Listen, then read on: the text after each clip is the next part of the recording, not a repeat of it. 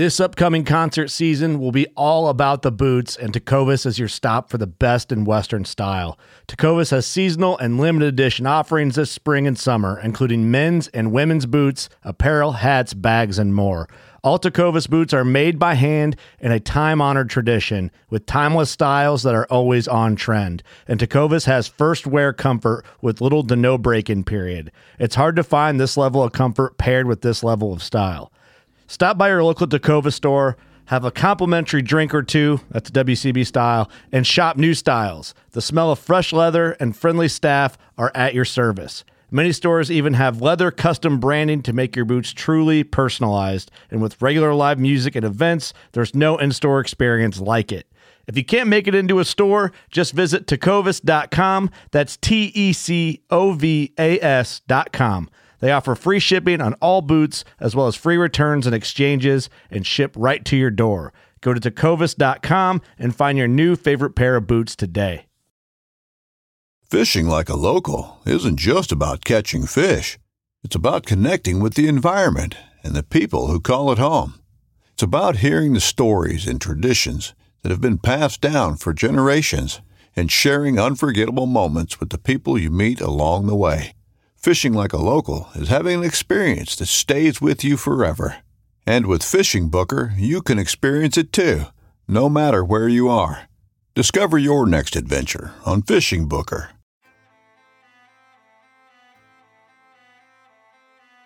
So there's a reason why I started Blood Origins. And that reason is simple. Is that I wanted to convey the truth about hunting. It brings awareness to to non-hunters that it's it's more than just killing animals. How do I start it? Brittany. My name My, is- Does my hair look okay? It's fantastic. My name is Mike Axelrod. Start again. Yeah, I hated it too. Braxton, you said something in the car to me. You said that you were living on borrowed time. Hmm. there's a perception around who hunters are, what we're supposed to be, and a, a feminist that works for a non-profit that is a hunter that has only eaten wild game for the last 20 years is likely not the thing that people think about when it comes to a hunter.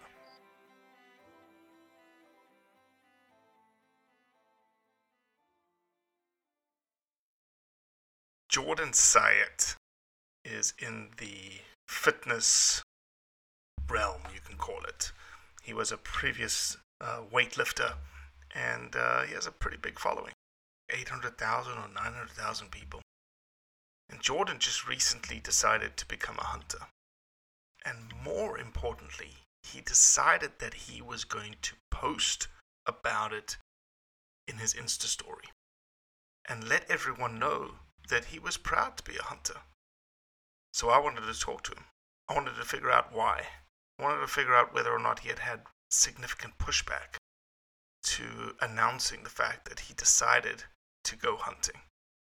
A fascinating conversation with essentially what we are looking for mainstreamers that don't live in the hunting space talking about hunting.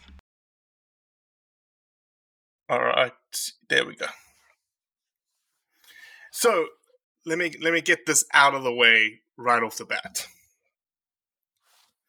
When did you become a oh, hunter? Oh man, I don't even know if I can like say I. I mean, the first time I ever went hunting was about two weeks ago, two or three weeks ago. So that might be when I became the first time I ever did it. I don't know if I can, if I'm qualified enough to say I'm a hunter yet.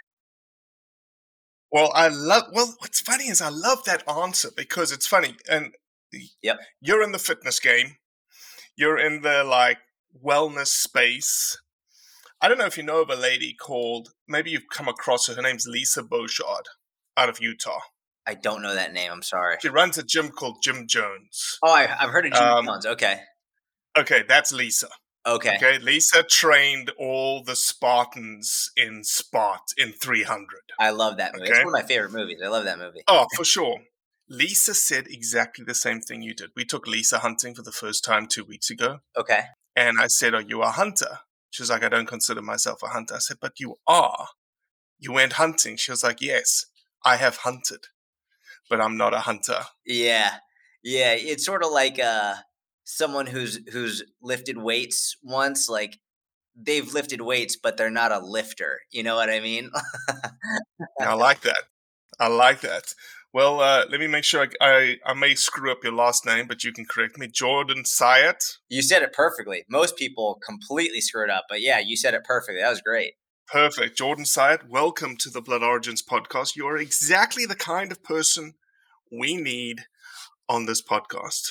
So why don't you go ahead and introduce yourself and tell them a little bit about who you are? Yeah, so so my name's Jordan, uh, Jordan Syatt. So the way I explain it is like think about the Hyatt Hotel, but with an S.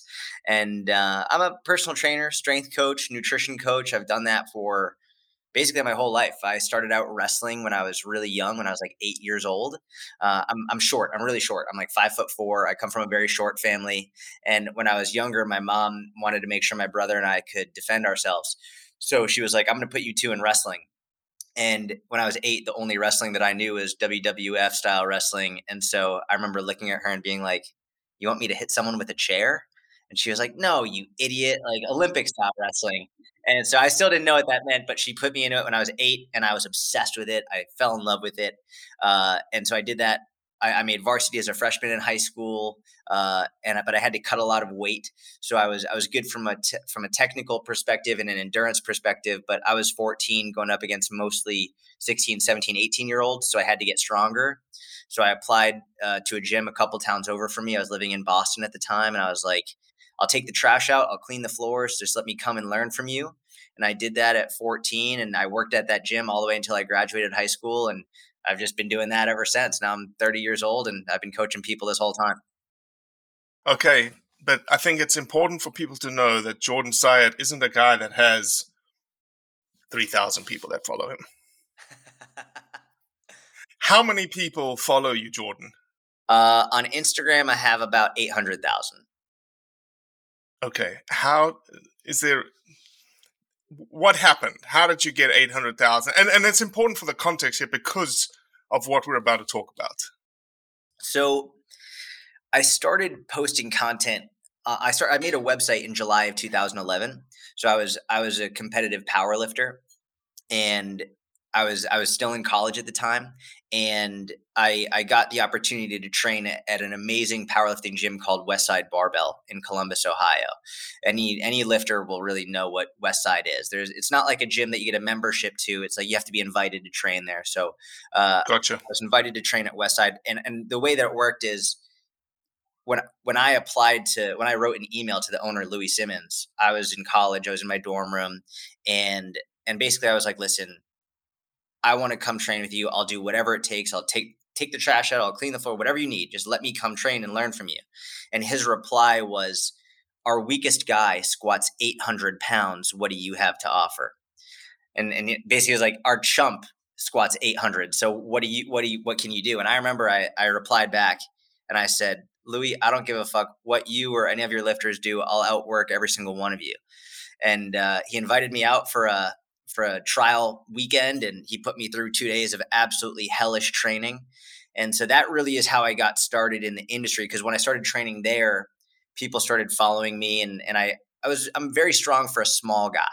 So I, I deadlifted four times my body weight. I deadlifted 530 pounds, weighing 132 pounds. And so people were looking at me like, this kid is tiny, but he's lifting more weight than most people double his size. What's going on? So people started to follow me for that. And then, uh, and that was before Instagram even existed. That was just on my website and YouTube. Sure, sure, sure. And then I, I started making content on, uh, on Instagram as well. And for the first like two or three years, I, I had like 5,000 followers or so, like nothing crazy. But then I started posting three times a day, every single day for about a year or so. And my audience went from like 5,000 to 200,000 in about a year.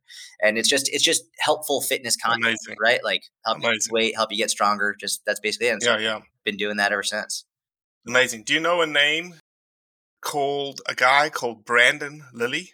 Yeah, I do. I trained with him at Westside. So here's a connection. Here's how small this world is. Brandon Lilly is a board of is a board member. He's on the board of directors of Blood Origins. No way. That's awesome.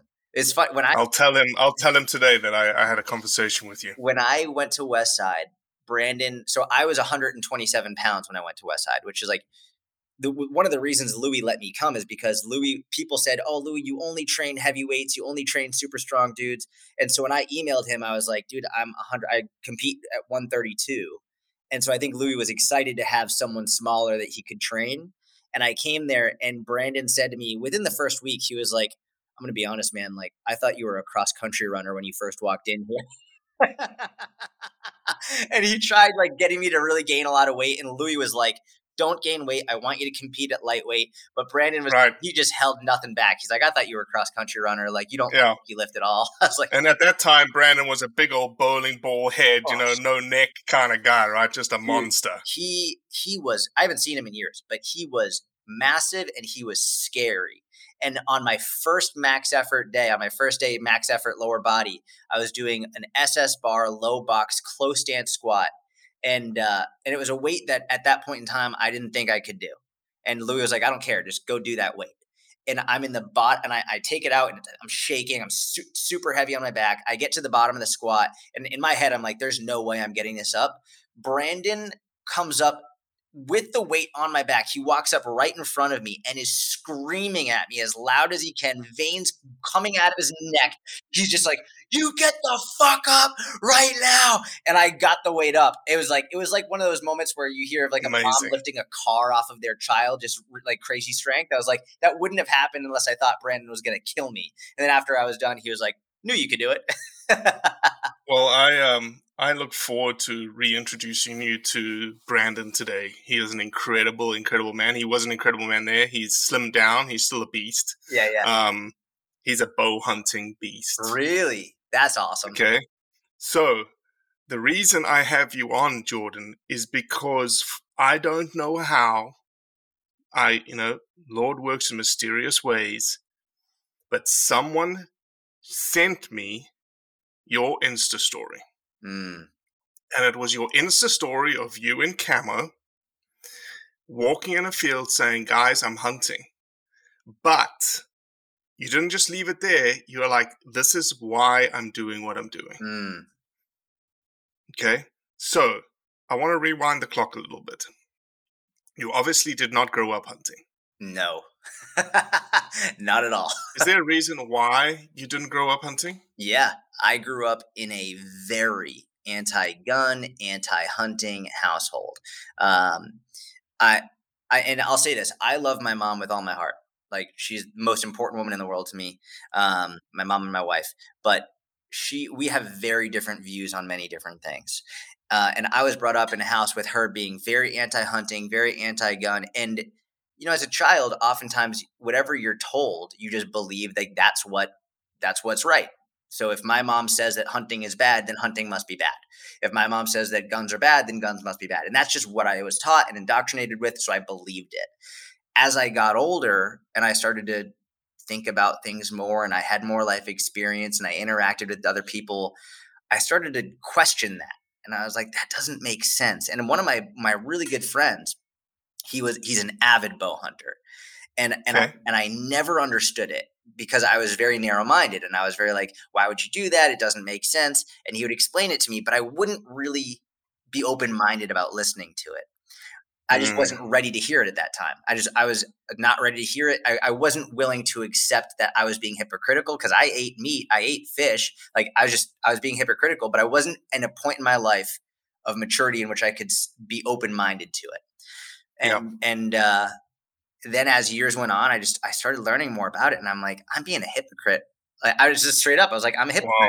I was like, I'm eating meat. That's I can go to a steakhouse, I can go to the grocery store, I can pick up a package of meat and have someone else kill that animal, but I can't do it myself. And not only that, but I look down on people who do do it. I've like I've got a real Wow. problem.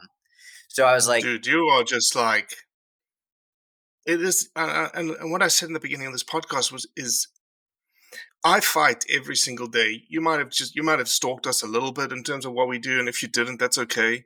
But I fight every single day to to change perceptions around who we are as hunters Hmm. to the non-hunting audience, to who you were five years ago yeah, okay and the whole meat narrative and that that sort of rhetoric and hypocritical stance is something we use a lot um, but having someone like you jordan one, understand, two, be open minded, and three, the most important thing here is that you decided to a community that's probably 90% non hunters, you decided I'm going to show them that I hunt. Correct. Yeah.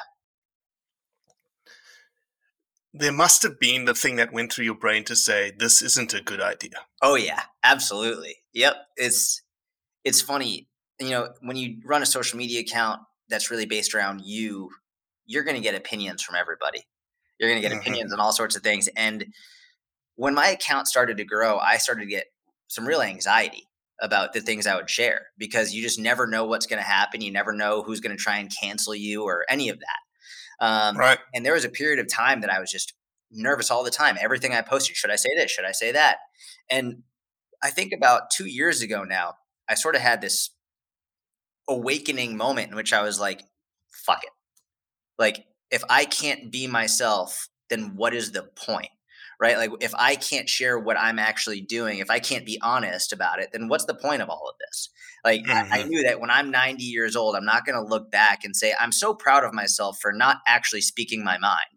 And so I was like, screw it, I'm going to start being very honest about what I'm doing. And um, to be very frank with you, I've been blown away with the response because all the things that I'd be very worried about I got so many people being like, thank you for saying that. Thank you for saying that. And there's always a few people who are upset about it. There's always a few people who like have something negative to say, but people are so appreciative when someone is just unapologetically who they are, even if they might mm-hmm. agree with what you're doing. I've consistently found that if you just are who you are and you say it unapologetically and you don't apologize for being who you are, people respect it. And also, mm-hmm. a lot of mm-hmm. people do agree with you. They're just a little bit silent about it. So they're not going to go on their platform and say it, but they love it when you say it. Mm-hmm. No, 100%. All right. So tell me how this transition from being a non hunter to a hunter, like what made the sort of, again, you were thinking I'm being a little bit hypocritical. Okay. Now let's bite the bullet essentially and do it. Yeah. So, so there's a, a several things that happen. Um, first, the friend I told you about earlier, who I would never like, I wasn't ready to listen to. His name is Rich Malloy. Um, he's been hunting for a long time. I, I love this Rich guy. Malloy out of Massachusetts. Yes, Rich Malloy. Yeah, he's a personal trainer out of Massachusetts. He's a big power lifter too, right? Yes. Yeah. Yeah. We used to lift. Okay, listen to me. Listen to me. After this podcast is finished, or even when we finish here, you need to call him and you say, "Do you know a South African that runs Blood Origins?" and see what he says. Oh my God! All right, that's what a small world, man. It, yeah, Rich Malloy. I used to train with him. We used to work. Brilliant hunter, brilliant chef. Just yes. he's an incredible individual. Yeah, he's amazing. He's absolutely amazing. And so basically, when I started being more open minded, I said, "Rich, can you come on my podcast and talk about hunting?" Selfishly, because I wanted to learn about it. And I also wanted to start exposing people who followed me to, to hunting. And I know Rich is very ethical about it. He's very good at explaining it and very passionate. So so he came on and we had an hour conversation and it was amazing. I learned a lot. My audience ate it up. They were super excited about it. Even people who were very like anti-hunting to begin with, they were like, "Wow, I hadn't thought of it like that before." It was great. So after that, I was like, "I have to do this. Like I know I have to. I just didn't know how I was going to do it yet." Um, mm-hmm so I put that podcast out, and then someone had asked me in a Q and A on Instagram. Um, I listened to that podcast. Are you going to go hunting soon? And I replied to the question I put up on my story. I was like, "Yes, I want to. I just I'm not sure how I'm going to do it yet, or with who."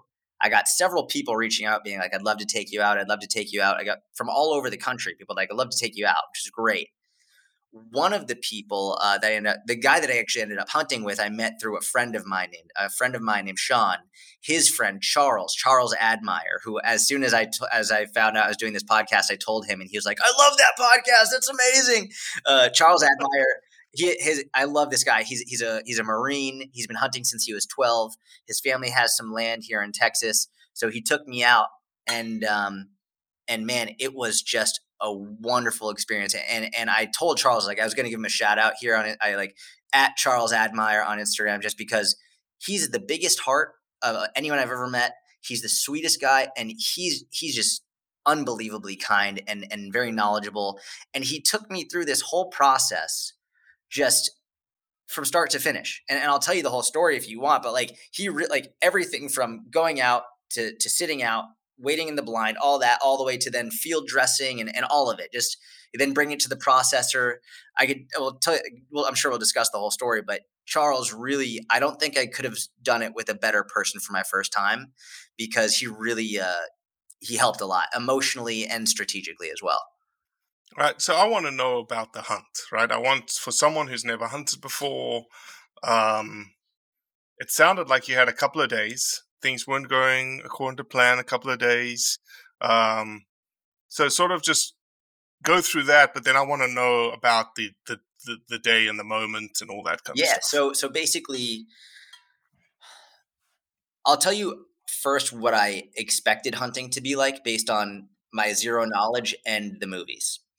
Yeah, tell me. I what was your perspective, your thought of I walk out there, there's a deer, shoot it, walk back to the truck. that was sort of it. Yeah, but you know, it's funny.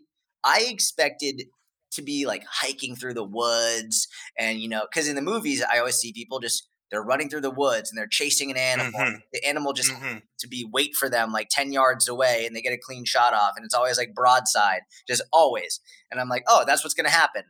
And I'm going to be like and cuz I love being outdoors and I love like hiking and I love walking. So I was like, "This is going to be great." Well, Charles has blinds set up all throughout his property and he Right. has some tree Right. stands. And basically he's like, "Shut up, don't say a word, Sit still sit still." and he for said three hours. more nicely than that. Yeah, from 5:30 in the morning until 10 a.m. we just sat there, and, and that was it. And I was like, "Wow, this is completely different than what I thought it was going to be."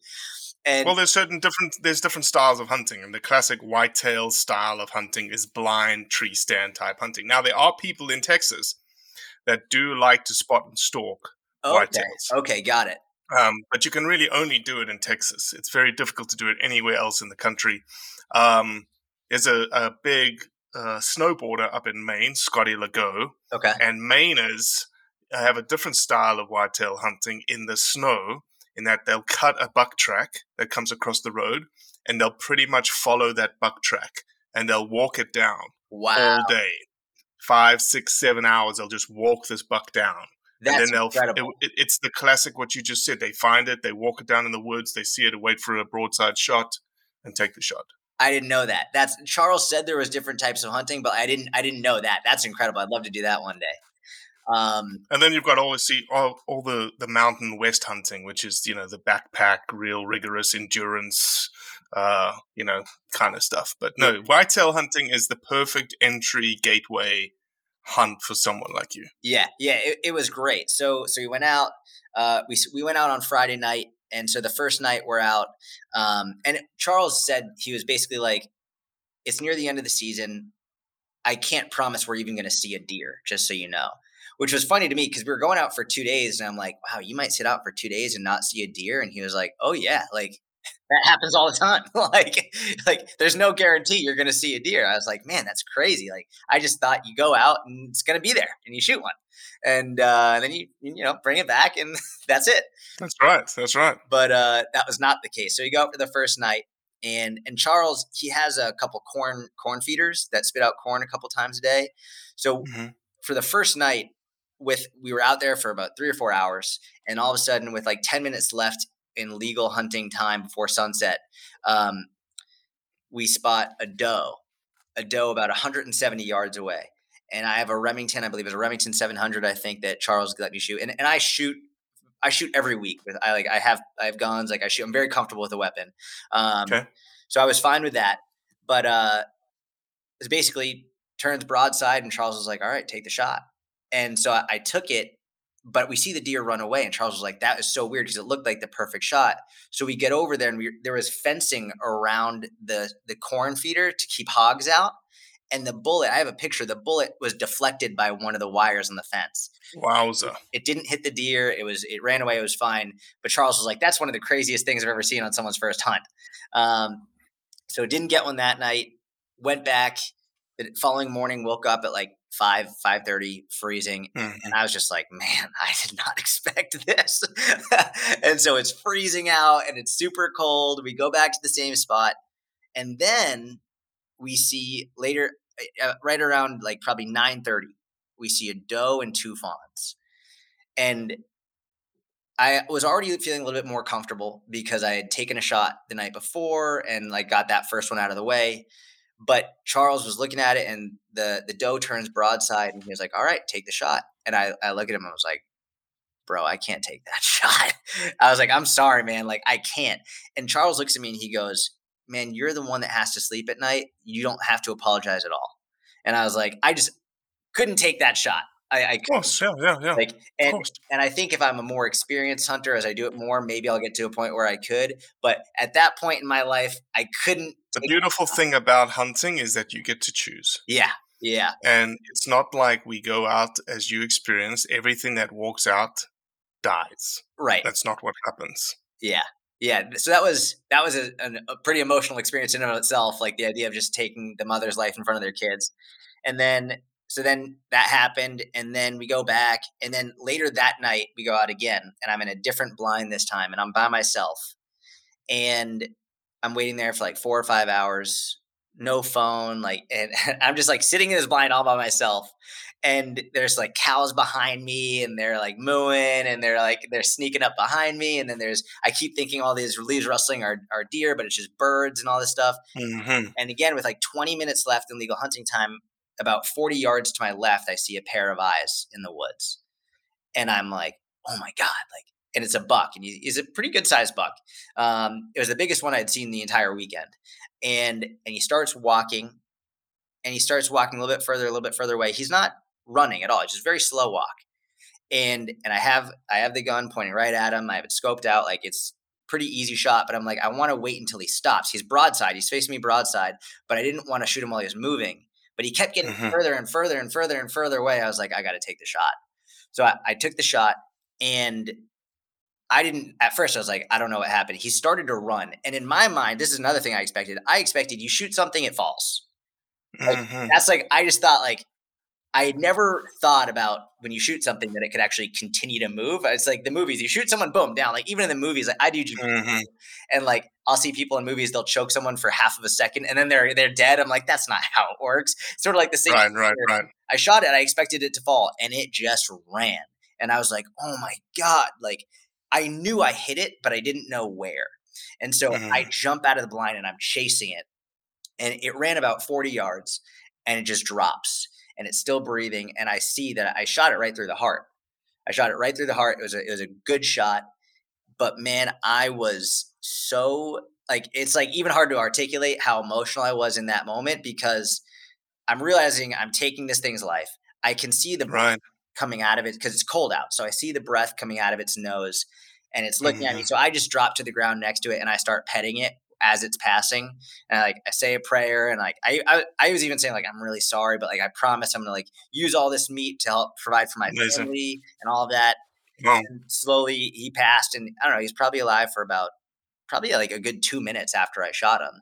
And then and then he passed and and that was it. And and then brought him back to Charles's house and field dressed it completely, like did all of that. That Mhm. was man, there were some things I did not expect there. Like thank God I shot it through the heart and not through the through the um like guts, Guts. right? Like because I heard Mhm. Charles was like that would have been really bad. So to hold the heart Mhm. in my hand, that was like very Mhm. special and oddly Mhm. emotional. I couldn't believe how hot it was inside the body. Like that was hmm steaming hot. And then I think the the oddest part about the whole thing was Charles said, "All right, now we have to take the butt out," and I I thought he was joking, and I was like, "What?" And he and he brings out this thing called butt out 2.0, Yeah. and you act, you literally have to pull the butt out of it, which I like didn't know. He was like, "Yeah, like if you leave that in, it could you know not be good." So I hmm the butt out of it and took all the guts out and did everything. And then we brought it to the processor and figured out what types of what cuts of meat I was gonna get and what type of sausage. And it was it was just a, a remarkable experience. It's something that I'll never forget. I'm very grateful for, and I would definitely like to continue to do in the future. So let me back. I want to rewind a little bit and and ask sort of see if you can articulate some things for me. Was there? You've obviously driven around Texas and seen a bunch of deer, right? Yeah. Yep. Just on the side of the road. Hey, there's a deer. Yeah. When you were hunting for the first time and that first doe that you took a shot at stepped out, was there a difference between you seeing that doe versus the does that you see on the side of the road? Absolutely. Yeah. I mean, the difference being, you mean like if I'm driving, I Like see a lot of deer. Yeah. I, Yeah. One deer I'm actively trying to take the life of, A- and, under I understand it's to provide for my family and for my friends, and to like I'm not. It's not going to go to waste.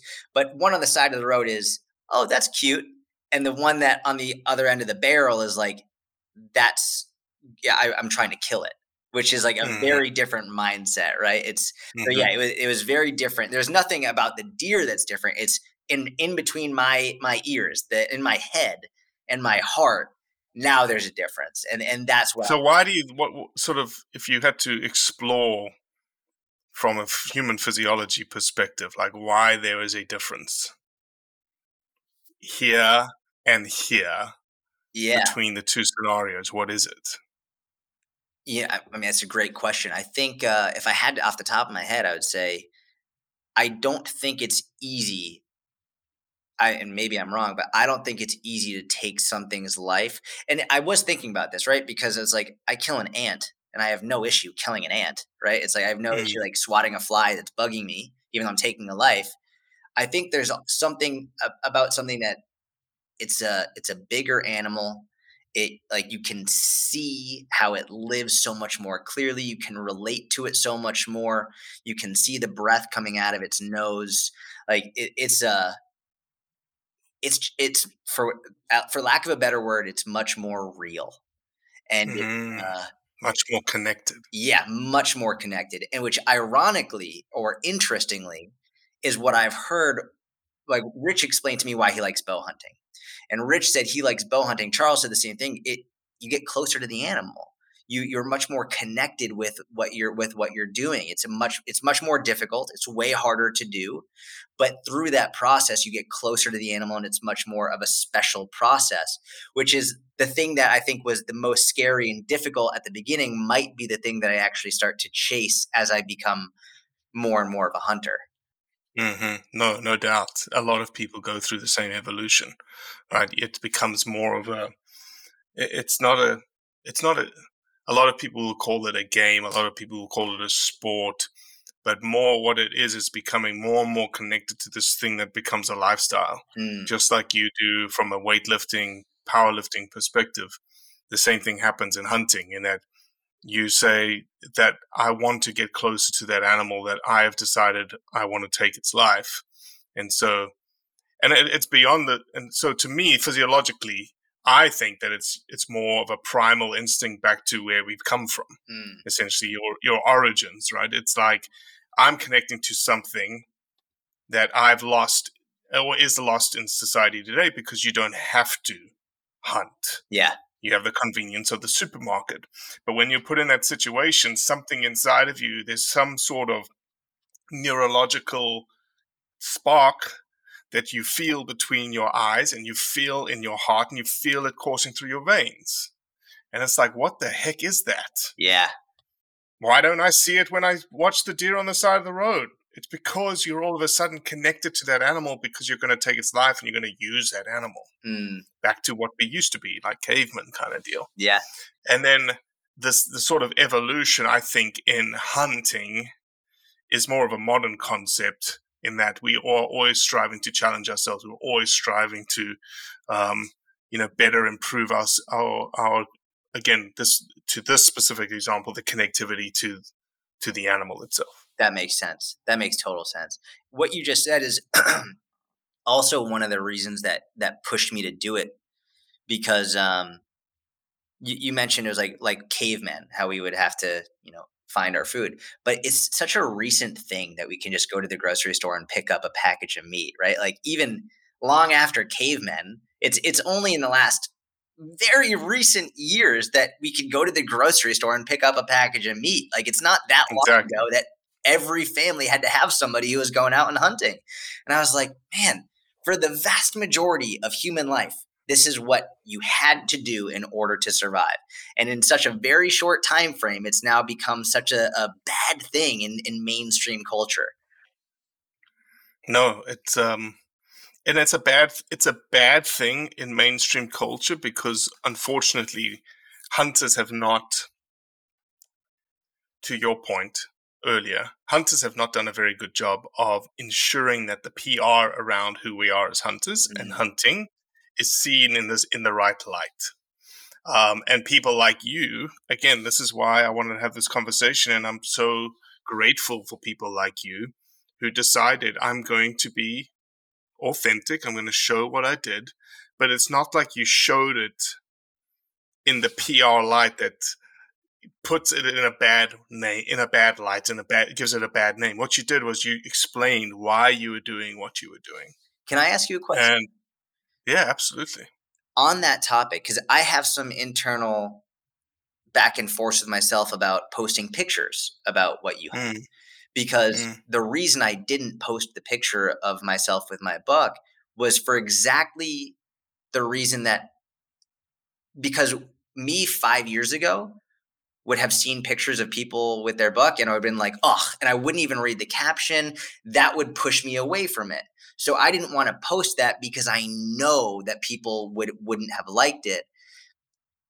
What's your opinion on posting pictures of, of what you hunt? like and i'm just like your honest opinion like do you like it do you not like it what do you think about it how do you explain i have no i have no problems with what you're calling the grip and grin grip and grin okay, okay. yep which is i'm going to grip the animal and i'm going to smile yep and the connotation is that you're smiling because you killed that animal yes that's what people okay yeah yep however what you're going to do if you decide to post is you're going to say exactly what you just said to me 15 seconds ago mm. you're going to say please read five years ago, I would have found this abhorrent. Yeah. This is why. Boom, boom, boom, boom, boom, boom, boom. Be the authentic Jordan Syatt. Yep. And say, but this is what this is. And and I would almost I would almost add imagery. Mm. Like add imagery of the meat that you that you are now eating, the processed mm. meat. That's feeding your family with it kind of deal. And so what you're doing is you're not isolating the hunt to that one picture. I and that's a that. problem that we have. We have this isolation that that is all that hunting represents is the grip and grin. In a in a in a good context, in a good comment, and a good caption, you can mitigate that. But you mitigate it more by saying, "Here's the here's picture one. The very next picture is the meat and the processed meat and here's the next picture and here's the next picture and i would even end it by putting a picture of a steak and saying at the end of your caption saying what's the difference between you eating a steak and what i just ate bro I and, and say i know exactly where that deer steak came from. I know whose hands touched it. I know how that animal died. The steak i'm still going to eat it but i was hypocritical in under in, in in looking at hunting in a bad light.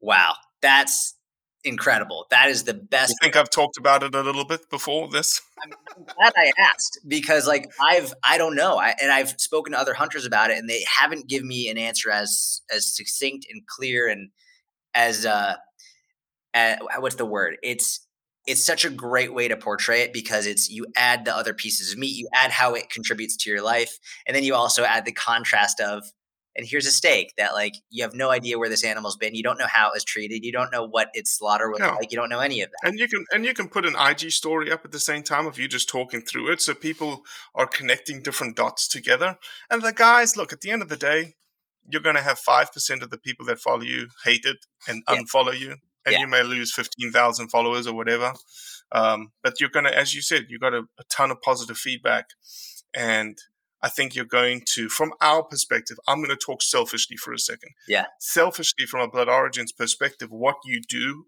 there will change perceptions around hunters and hunting mm. for 100,000 people, 200,000 people. It'll plant seeds on in people that may still hate hunting, mm-hmm. but all of a sudden they're like, hmm, maybe there's something to this thing, just like happened to you. Yeah. Yeah. That gradually changed over time. I like that. You're right. You're 100 percent right. That makes total sense. Thank you for that. No, thank you, brother. You don't thank me for nothing. This is um, I, I, I, I'm, I'm in awe of you. I'm in awe of the fact that you decided to post, and I cannot thank you enough. And it's not just me thanking you; it's the hunting community that says thank you. Yeah, it's it's my pleasure. I feel very very lucky to be a small part of it right now, and I'm really looking to to get more involved in it. I'll tell you, I think the most emasculating thing that's ever happened to me is Charles was like, "Hey, let's try and practice the bow." When we were in between hunting, and I couldn't even pull that fucking thing back. And, and I'm I I am a elite power lifter. I'm not a weak guy. But now, and Charles was like, "Listen, I'm much taller than you. I'm a short guy. I'm, I'm like really small." He's like, "So the size of the bow like can make a difference." But he has a 75 pound drawback, I think is what it's called, like the the 70 pound. Mm-hmm. And I, Yeah, 75 pound draw weight. Yeah. I couldn't fucking lock it out. I, I couldn't.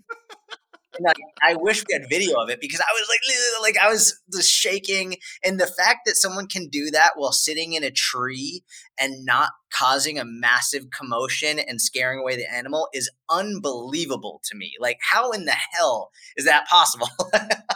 It is a, it, it it's almost this blend of art and science together. yeah, yeah. It's I, I really want to get more involved in that for sure.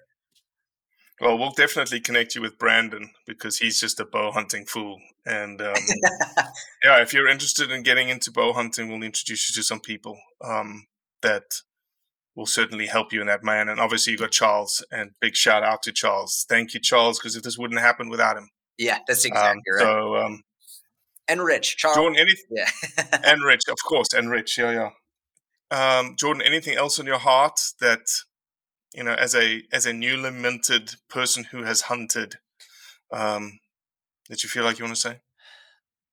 You know, I'll say there are a couple things. Uh, number one is the hunting community has been incredibly kind and welcoming, which has been wonderful. As is like, it's always nice when you find a community of people that, but at, at one point in your life, you had preconceived notions about, and then you get into it, and it's like this is such a great group of people who look, care about the environment, care about the animals. There's it's it's such a, a refreshing experience as you grow to become more and more and more open and to find communities like that. So thank you to everyone in the hunting community who's reached out.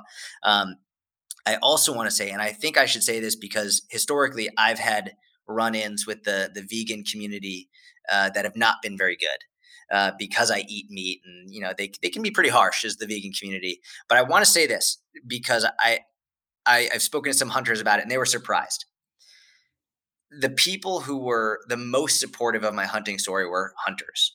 The people who were the second most supportive were vegans, and they Hundred percent. I could not believe it. Uh, my jaw dropped. And it wasn't just one, I got hundreds of messages from vegans being like, listen, obviously I'd prefer if people didn't eat meat, but I love that you did this. And I wish everyone who ate meat did this so they could see where their food came from and what it actually takes.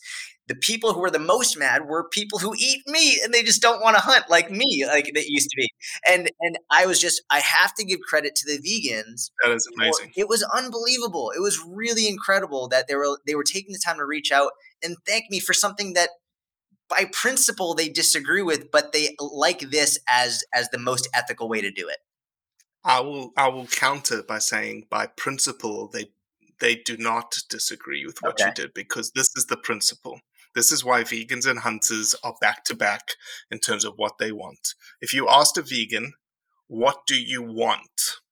They'll say we don't want to we don't want to hurt animals. We don't want to okay? But at the end of the day, if you push them a little bit, they want healthy sustaining wildlife Yeah. Yeah. they want healthy, sustaining animals. Okay, but in the wildlife context, they want healthy, sustaining wildlife. What do hunters want? Fundamentally, we want healthy, sustaining wildlife. It just so happens that, unfortunately, not unfortunately, the the models between a vegan and a hunter are just two different models, two different tools to the same end game. Wow. I like that a lot. That makes a lot of sense when you put it like that. And so that's why you have commonalities. Yeah, you'll have the vegans and in any community, just like you'll have them in hunters. You have extremists. And unfortunately, vegans are extreme extremists. But for the vast majority, they they get it. They like, and and you just are the proof of that. That they are like, thank you. Yeah. You decided to eat meat. Okay, you went and sourced it yourself, free range, organic. You can you can ask for something better. Yeah, that's I, so I, I had to give that shout out because historically I've had some bad run-ins with them, and that was the most positive interaction I've ever had with them, and it was it was wonderful. So so thank you to the hunting Amazing. community. Thank you thank you for to you for having me on. I'd love to connect with you again, whether we go out for a hunt one time or, or anything. This was this was wonderful. I really appreciate you. No, we appreciate you, Jordan. Thank you. Well, that's it for today. I appreciate you listening, as always. Leave a review, share it with your friends, and most importantly, do what's right to convey the truth around hunting.